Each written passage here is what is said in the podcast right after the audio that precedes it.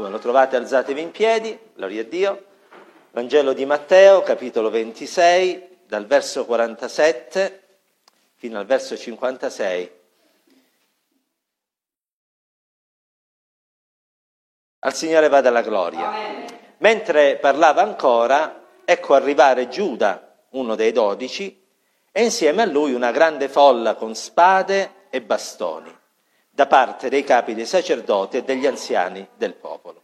Colui che lo tradiva aveva dato loro un segnale dicendo, quello che bacerò è lui, prendetelo.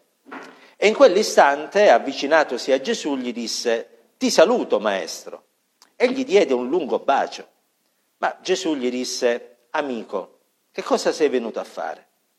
Allora, avvicinatisi, gli misero le mani addosso e lo presero.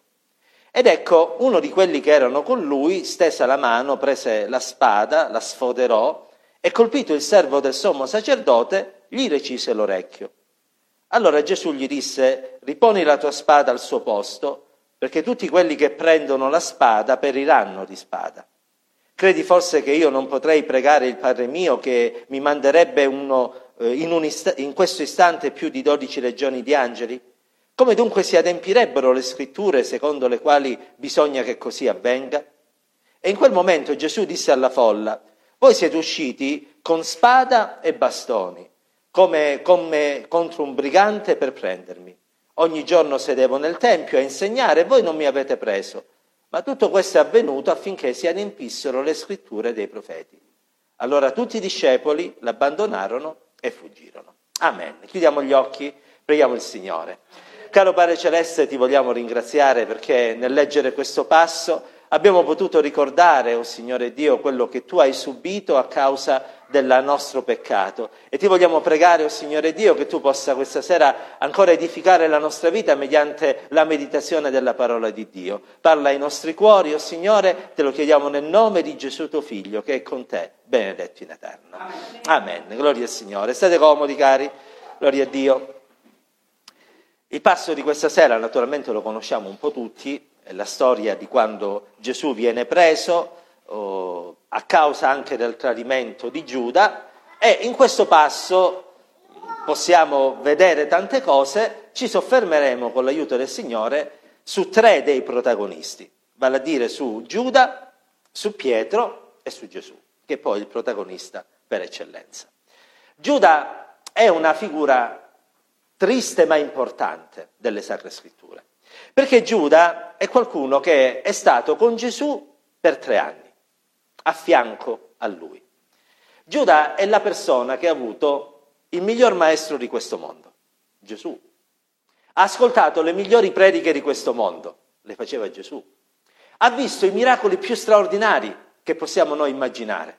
Non solo ha visto dei ciechi recuperare la vista o degli zoppi camminare, ha visto più di un morto risuscitare.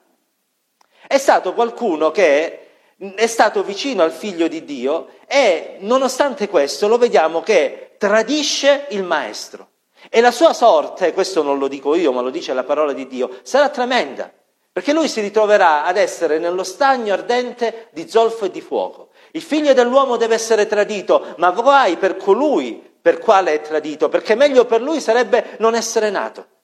La sorte di Giuda è qualcosa di terribile sulla quale dobbiamo riflettere perché ci fa capire una cosa importante, e cioè che la nostra vita spirituale, la nostra fedeltà al Signore e il nostro amore verso il Signore non dipende dalle persone che sono intorno a noi ma dipende da quello che noi abbiamo realizzato della parola di Dio. Ripeto, Giuda ha avuto il miglior maestro, ha ascoltato le migliori prediche, gli sono stati presentati i migliori studi biblici, ha visto i miracoli più potenti, eppure mai si è convertito all'Evangelo.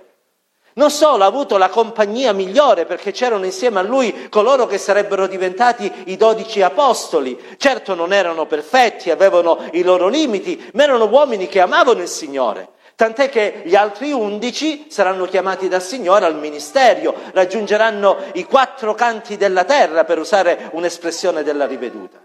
Eppure, nonostante questo, Giuda non aprì mai il cuore al Signore.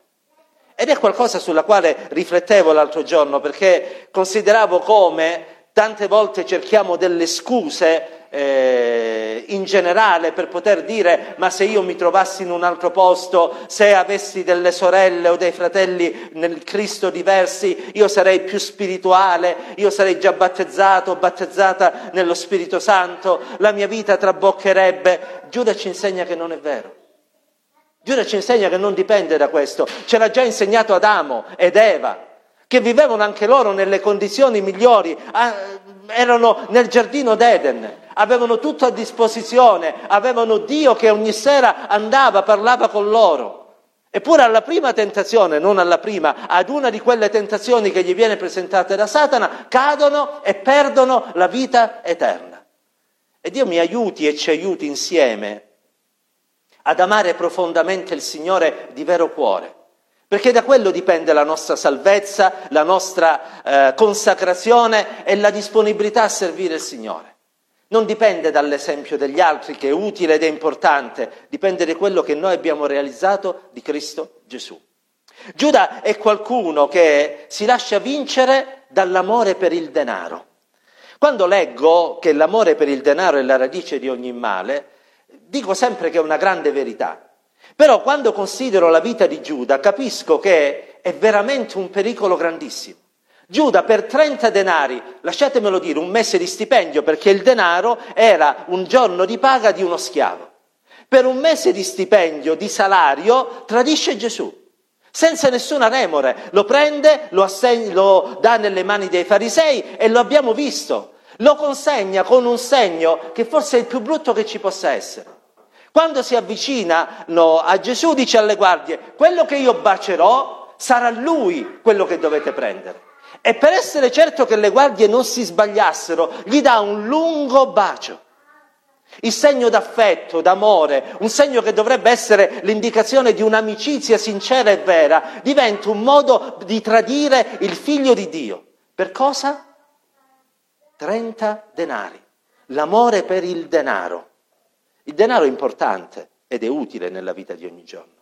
Nessuno di noi può andare al supermercato o a una concessionaria d'auto e, e comprare qualcosa senza denaro. Il denaro ci serve, ma quello che è il problema è quando il denaro diventa l'ossessione della nostra vita, quando il benessere diventa l'obiettivo della nostra esistenza. E ci dimentichiamo che ci sono cose più importanti di quelle eh, dinanzi alle quali non possiamo sacrificare per il denaro quelle cose lì, l'amicizia, l'amore nella famiglia, la vita nella famiglia stessa, il servizio al Signore, l'amare il Signore. L'amore per il denaro porterà Giuda a tradire il maestro. Era talmente attaccato al denaro che quando qualcuno, una donna, andò da Gesù e spezzò un alabastro d'olio odorifero per adorare il Signore, la prima cosa che gli venne in testa, Giuda, quale fu? Signore, e perché abbiamo sprecato quell'olio? E si poteva prendere quell'olio odorifero, si poteva prendere, si poteva vendere. Lui disse per darlo ai poveri, ma in realtà non era per quello. Era perché, come dice la scrittura, era abituato a mettere le mani nel tesoretto che aveva la combricola di Gesù e prendersi dei soldi. Giuda è un triste esempio, l'esempio di qualcuno che purtroppo, come Dema, avendo amato il presente secolo, ha abbandonato il Signore e si è eh, ridato nelle mani di Satana. Ora, il problema è che di Giuda non ce n'è stato uno solo nella storia del cristianesimo, o meglio, di persone che hanno tradito il figlio di Dio è stato uno solo, Giuda Iscariota, perché il figlio di Dio non è più ritornato, ora è in gloria, ma di persone che hanno scambiato e barattato la loro fedeltà al Signore per delle cose di questa terra, per dei piaceri effimeri di questo mondo, la storia del cristianesimo ci racconta che ce ne sono stati tanti. E questo non deve essere una cosa che ci spaventa, sia chiaro, ma un ammonimento ad essere vigili.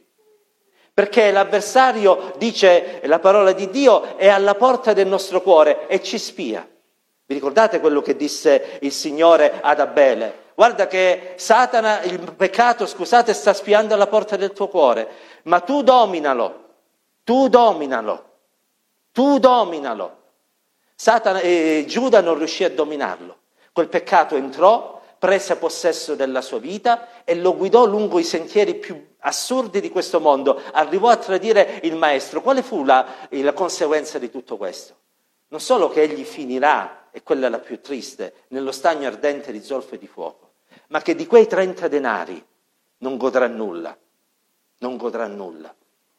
Proverà a ridarle ai farisei, ma i farisei gli diranno questo, è, questo eh, eh, denaro con cui è stato comprato del sangue, non lo vogliamo avere, cosa farà? Andrà nel campo del vasaio, come viene chiamato, si lancerà e morirà col ventre squarciato, perché egli aveva tradito il figlio di Dio. Non c'è nulla a questo mondo che valga la nostra fedeltà al Signore. Non possiamo essere come Esaù, che vendette la primogenitura per un piatto di minestra. Non possiamo essere come Giuda, che vendette la fedeltà al Signore per 30 denari. Noi vogliamo rimanere fedeli al Signore e fare del Signore la cosa più importante della nostra vita. C'è, Gesù, c'è Giuda, quindi innanzitutto, e poi c'è Pietro. Pietro che appare in tutta la sua fragilità umana, in tutta la sua irruenza, in tutto oh, il suo modo di essere, perché quando vede che Gesù viene tradito e vede che i soldati romani lo stanno per prendere, che fa? Fa quello che probabilmente avrebbe fatto qualsiasi altra persona al suo posto, ha una spada, c'è Gesù che sta per essere eh, preso, gli vuole bene, attaccato a questo profeta, prende la spada e cerca in qualche modo di colpire la prima persona che gli viene davanti. Non ragiona Giuda, cosa avrebbe potuto fare da solo contro una schiera di soldati che erano venuti lì? Però in quel momento l'istinto lo porta a fare questo gesto. Ma la prima cosa che Gesù farà, se lo abbiamo letto prima, è quello di dirgli rimetti la spada a posto. Perché chi colpisce con la spada, con la spada perisce. Non è questo quello che eh, devi fare, Pietro. Anche perché se io volessi, gli disse Gesù, io potrei benissimo chiamare e chiedere al Padre mio di mandare degli angeli e sarei liberato. Questo è l'ora in cui devo essere consegnato, quindi quella spada non serve. Pietro è fragile, però Pietro è animato da buoni sentimenti, Pietro è desideroso di difendere il Maestro, e al contrario di Giuda che ci appare in tutta la sua ipocrisia, in tutta la sua eh, ehm, capacità di recitare, sempre con una maschera addosso di bravo discepolo del Signore, che ama il Signore ma che in realtà è attaccato al denaro, Pietro ci appare in tutta la sua trasparenza. Tutto puoi dire a Pietro tranne che non è una persona sincera e trasparente. E Dio ci aiuti ad essere sinceri e trasparenti. Perché quella è la cosa più importante. Le maschere indossate prima o poi cadono. La finzione che noi possiamo fare di essere degli, degli amanti del Signore e della Sua parola, prima o poi viene meno.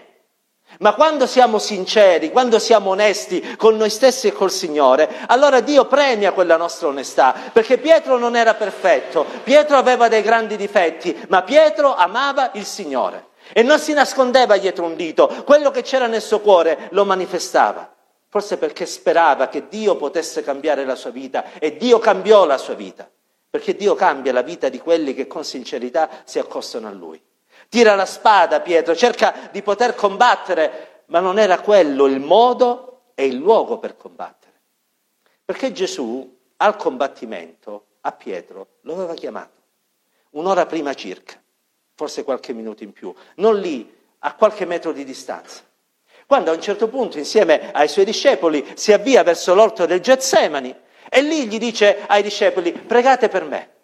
E poi prende tre dei suoi discepoli, Pietro, Giacomo e Giovanni, li porta un po' più in là e gli dice pregate per me. E lui si allontana un tiro di schioppo e lì si mette a pregare. Lì era il momento del combattimento. Gesù lo dirà infatti mentre si trova nel Getsemani, Padre, L'anima mia, è, anzi lo dirà ai discepoli, pregate per me perché l'anima mia è oppressa da angoscia mortale. E mentre si trova lì nel Getsemani a pregare, combatte contro tutto quello che gli sta passando per la testa. Padre, lo spirito è pronto, ma la carne è debole. Se è possibile, allontana da me questo calice, ma non la mia, ma la tua volontà. Era quello il luogo del combattimento, era quello il momento in cui bisognava combattere e Gesù lo aveva chiesto a Pietro, a Giacomo e a Giovanni. Ma cosa fecero questi tre?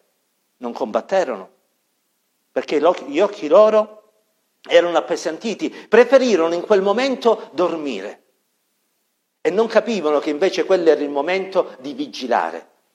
Noi tante volte vorremmo combattere, e ci preoccupiamo delle battaglie che dobbiamo affrontare, ma non ci ricordiamo mai che le nostre battaglie non si vincono con la spada, non si vincono con i mezzi di questo mondo, non si vincono secondo oh, quello che ci insegna la cultura in cui viviamo. Le nostre battaglie le possiamo vincere sulle nostre ginocchia, quando imploriamo l'aiuto, la guida e il sostegno del Signore. È lì che si vincono le battaglie. Noi dobbiamo salire sulla ruota del vasaio per poter rimanere su quella ruota ed essere modellati da Dio. È lì che vinciamo le nostre battaglie.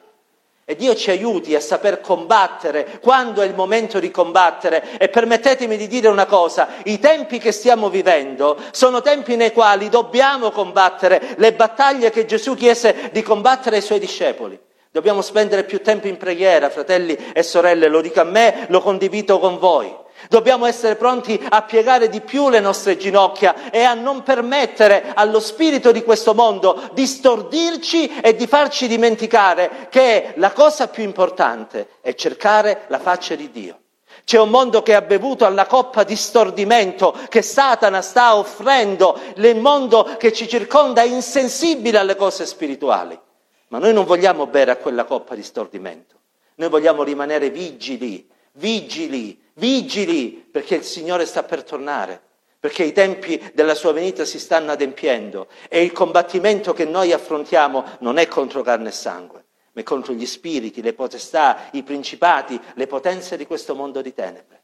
Vuole combattere Pietro, ma non si rende conto che sta combattendo nel modo sbagliato, eh, secondo i metodi di questo mondo, mentre avrebbe dovuto combattere secondo i metodi che Gesù gli aveva insegnato. D'altronde Gesù, che è il terzo protagonista, e mh, mm, cominciamo a parlare di lui, a Pietro questo aveva insegnato. Quando si era avvicinato alla tomba di eh, Lazzaro affinché potesse risuscitare, cosa fece? Pregò il padre affinché potesse risuscitare. Quando si avvicinava a qualche malato, cosa faceva Gesù? Pregava il padre, lui diceva, padre io so che tu già mi hai risposto, però affinché questi possano credere, io ti prego affinché tu lo risusciti in altre occasioni per la guarigione, eccetera. Aveva ricevuto il giusto insegnamento, il giusto modo di poter affrontare le battaglie della vita. Sorelle, fratelli, anche noi l'abbiamo ricevuto questo insegnamento. Quanti studi, quante prediche, quante cose abbiamo sentito nel corso della nostra fede. Nessuno di noi è più un bambino quanto alla fede spirituale. Abbiamo tanti anni. Fratelli, sorelle, ricordiamoci di questi sani insegnamenti e permettiamo al Signore di poterci piegare sulle nostre ginocchia affinché possiamo veramente ricercare le vie dello Spirito. Perché Gesù ci ha lasciato questo esempio e Gesù appare in questo passo in tutta la sua umanità ma anche in tutta la sua divinità. Voglio leggervi il passo parallelo che si trova in Giovanni, giusto per evidenziare la divinità di Cristo che si manifesta al capitolo 18. Nei versi da 4 a 6, mentre Giovanni racconta eh, le cose che avvennero, eh, dice che quando arrivarono queste guardie con lanterne, torce, armi, eccetera, Gesù, ben sapendo quello che stava per accadere, uscì e chiese, chi cercate? E gli risposero, Gesù il Nazareno. E Gesù disse loro, io sono. E nel dire questo, oh, eh, dov'è? Eh, Gesù disse loro, io sono, Giuda che lo tradiva era anch'egli con loro e appena Gesù ebbe detto io sono, indietreggiarono e caddero a terra. Ed egli dunque domandò loro di nuovo, chi cercate? Ed essi gli dissero, Gesù il Nazareno. Gesù rispose, vi ho già detto che io sono. E se dunque cercate me, lasciate andare via gli altri.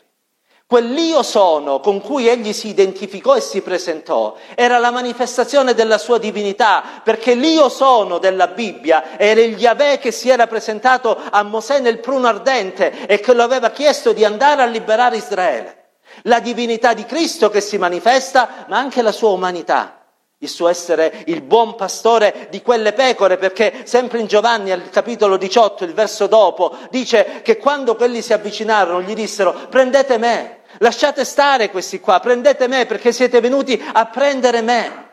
Il buon pastore che si preoccupa delle sue pecore e che le protegge perché ha a cuore la sorte e la vita delle sue pecore. Non dimentichiamoci mai che il Signore ha a cuore la vita di ognuno di noi. Ed ecco perché lo dobbiamo cercare prima di ogni cosa e sopra di ogni cosa. Egli non era preoccupato per la sua vita, d'altronde sapeva che potuto, sarebbe risorto, egli era preoccupato per i suoi. Gesù il buon pastore che appare in questa scena, Gesù l'agnello di Dio che muto si lascia prendere dai soldati romani e viene condotto al mattatoio per essere offerto per il riscatto della nostra vita. Gesù, il figlio di Dio che si manifesta in tutta la sua gloria ma anche nella sua umanità, quel servo ubbidiente che si sottomette alla volontà del Padre e che non prega, come abbiamo accennato prima, per essere liberato, ma che dice Padre, non la mia, ma la tua volontà sia fatta. Ma perché può dire queste parole? Certamente perché egli era venuto qui per questo scopo, ma anche perché, come abbiamo detto prima, aveva combattuto in preghiera nel Getsemani.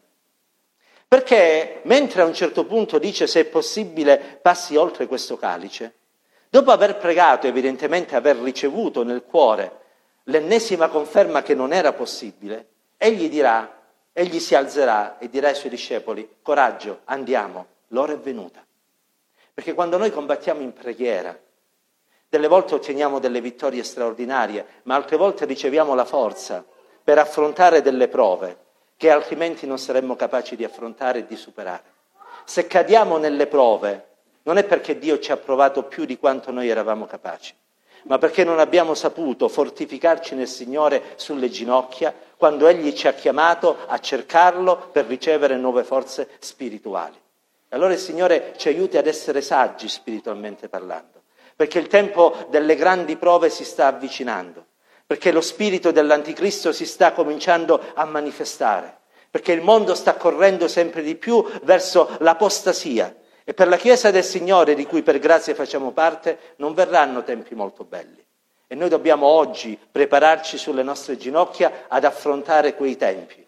Poi sarà tardi, ma se lo facciamo oggi noi saremo vittoriosi, come Gesù fu vittorioso in quel momento. Gesù che ah, si manifesta in tutta la sua gloria, Gesù che viene preso e sembrerebbe quasi che è l'epilogo della storia di un tentativo fatto da parte di un figlio di falegname di organizzare una eh, denominazione religiosa, un tentativo però fallito perché viene preso, viene messo sulla croce, viene ucciso, gli stessi farisei dicono ce lo siamo tolti di mezzo, a posto, ora possiamo tornare alla nostra vita ipocrita di sempre, non ci sarà più nessuno che ci chiamerà razza di vipere, non ci sarà più nessuno che ci dirà che siamo dei sepolcri imbiancati, possiamo tornare a vivere la nostra religiosità.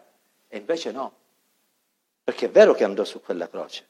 È vero che un soldato romano, per essere certo, nonostante era evidente che era morto, lo trafisse nel costato e alla fine uscì tutto il sangue, quindi vita non ce ne poteva più essere. Ma il terzo giorno, il terzo giorno, quando delle donne andarono a quella tomba, cosa trovarono? Trovarono il corpo del Signore per imbalsamarlo? A me non risulta dalle scritture e non mi risulta che neanche a Gerusalemme ci sia un corpo da andare ad onorare. A me risulta che a Gerusalemme, come le scritture insegnano, il terzo giorno Cristo risorse ed egli ehm, tornò in vita in tutta la sua potenza perché non era possibile che gli angosciosi legami della morte potessero trattenere colui che è la vita. Gesù l'aveva detto, io sono la via, la verità e la vita. E allora dinanzi a questa gloriosa persona che è Cristo Gesù, vogliamo con tutto il cuore consacrare la nostra vita, sapendo che non è possibile vivere su questa terra in un modo migliore di quella di essere dei figli di Dio che lo amano e che lo temono con tutto il cuore.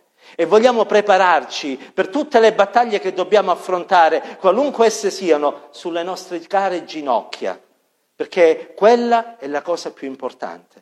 Quando tanti anni fa degli studenti di una scuola biblica vennero portati nella casa di un noto oh, evangelista, eh, gli, venne, gli, vennero mostrate le varie stanze della casa, lo studio dove lui era solito oh, scrivere e preparare eh, le sue meditazioni. Eh, tante cose, poi alla fine c'era un stanzino molto piccolo, era due metri per, due, per un metro, una cosa molto piccola. A quei tempi si usavano ancora i pavimenti di legno.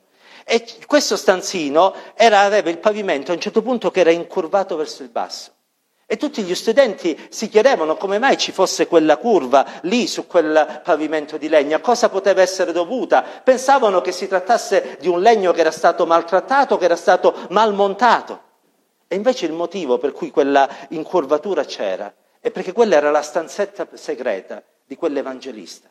Il luogo dove lui passava il tempo, piegava le sue ginocchia e cercava la faccia di Dio. E a furia di stare là sopra, quel pezzo di legno si era incurvato. Voglio chiedere a me stesso e voglio condividere questa domanda a ognuno di noi. Se noi avessimo a casa nostra quella stanzetta con un pavimento di legno, quel pavimento di legno sarebbe incurvato o sarebbe bello dritto? Bello da poter mostrare a tutti e dire guarda quanto è nuovo, guarda quanto è luccicante, guarda quanto è splendente. La stanza di Giuda ha un pavimento bello, luccicante, mai ha piegato le sue ginocchia. La stanza di Dema, lo stesso, la mia e la tua stanza, possa essere un luogo dove invece le ginocchia si piegano, il pavimento si consuma e la gloria di Dio scende. Per questo noi ancora oggi vogliamo dipendere non dalle nostre capacità, non dalla nostra forza, ma dalla potenza dello Spirito Santo di Dio. Chiudiamo i nostri occhi, chiniamo i nostri capi, cerchiamo la faccia del Signore e permettiamo allo Spirito di Dio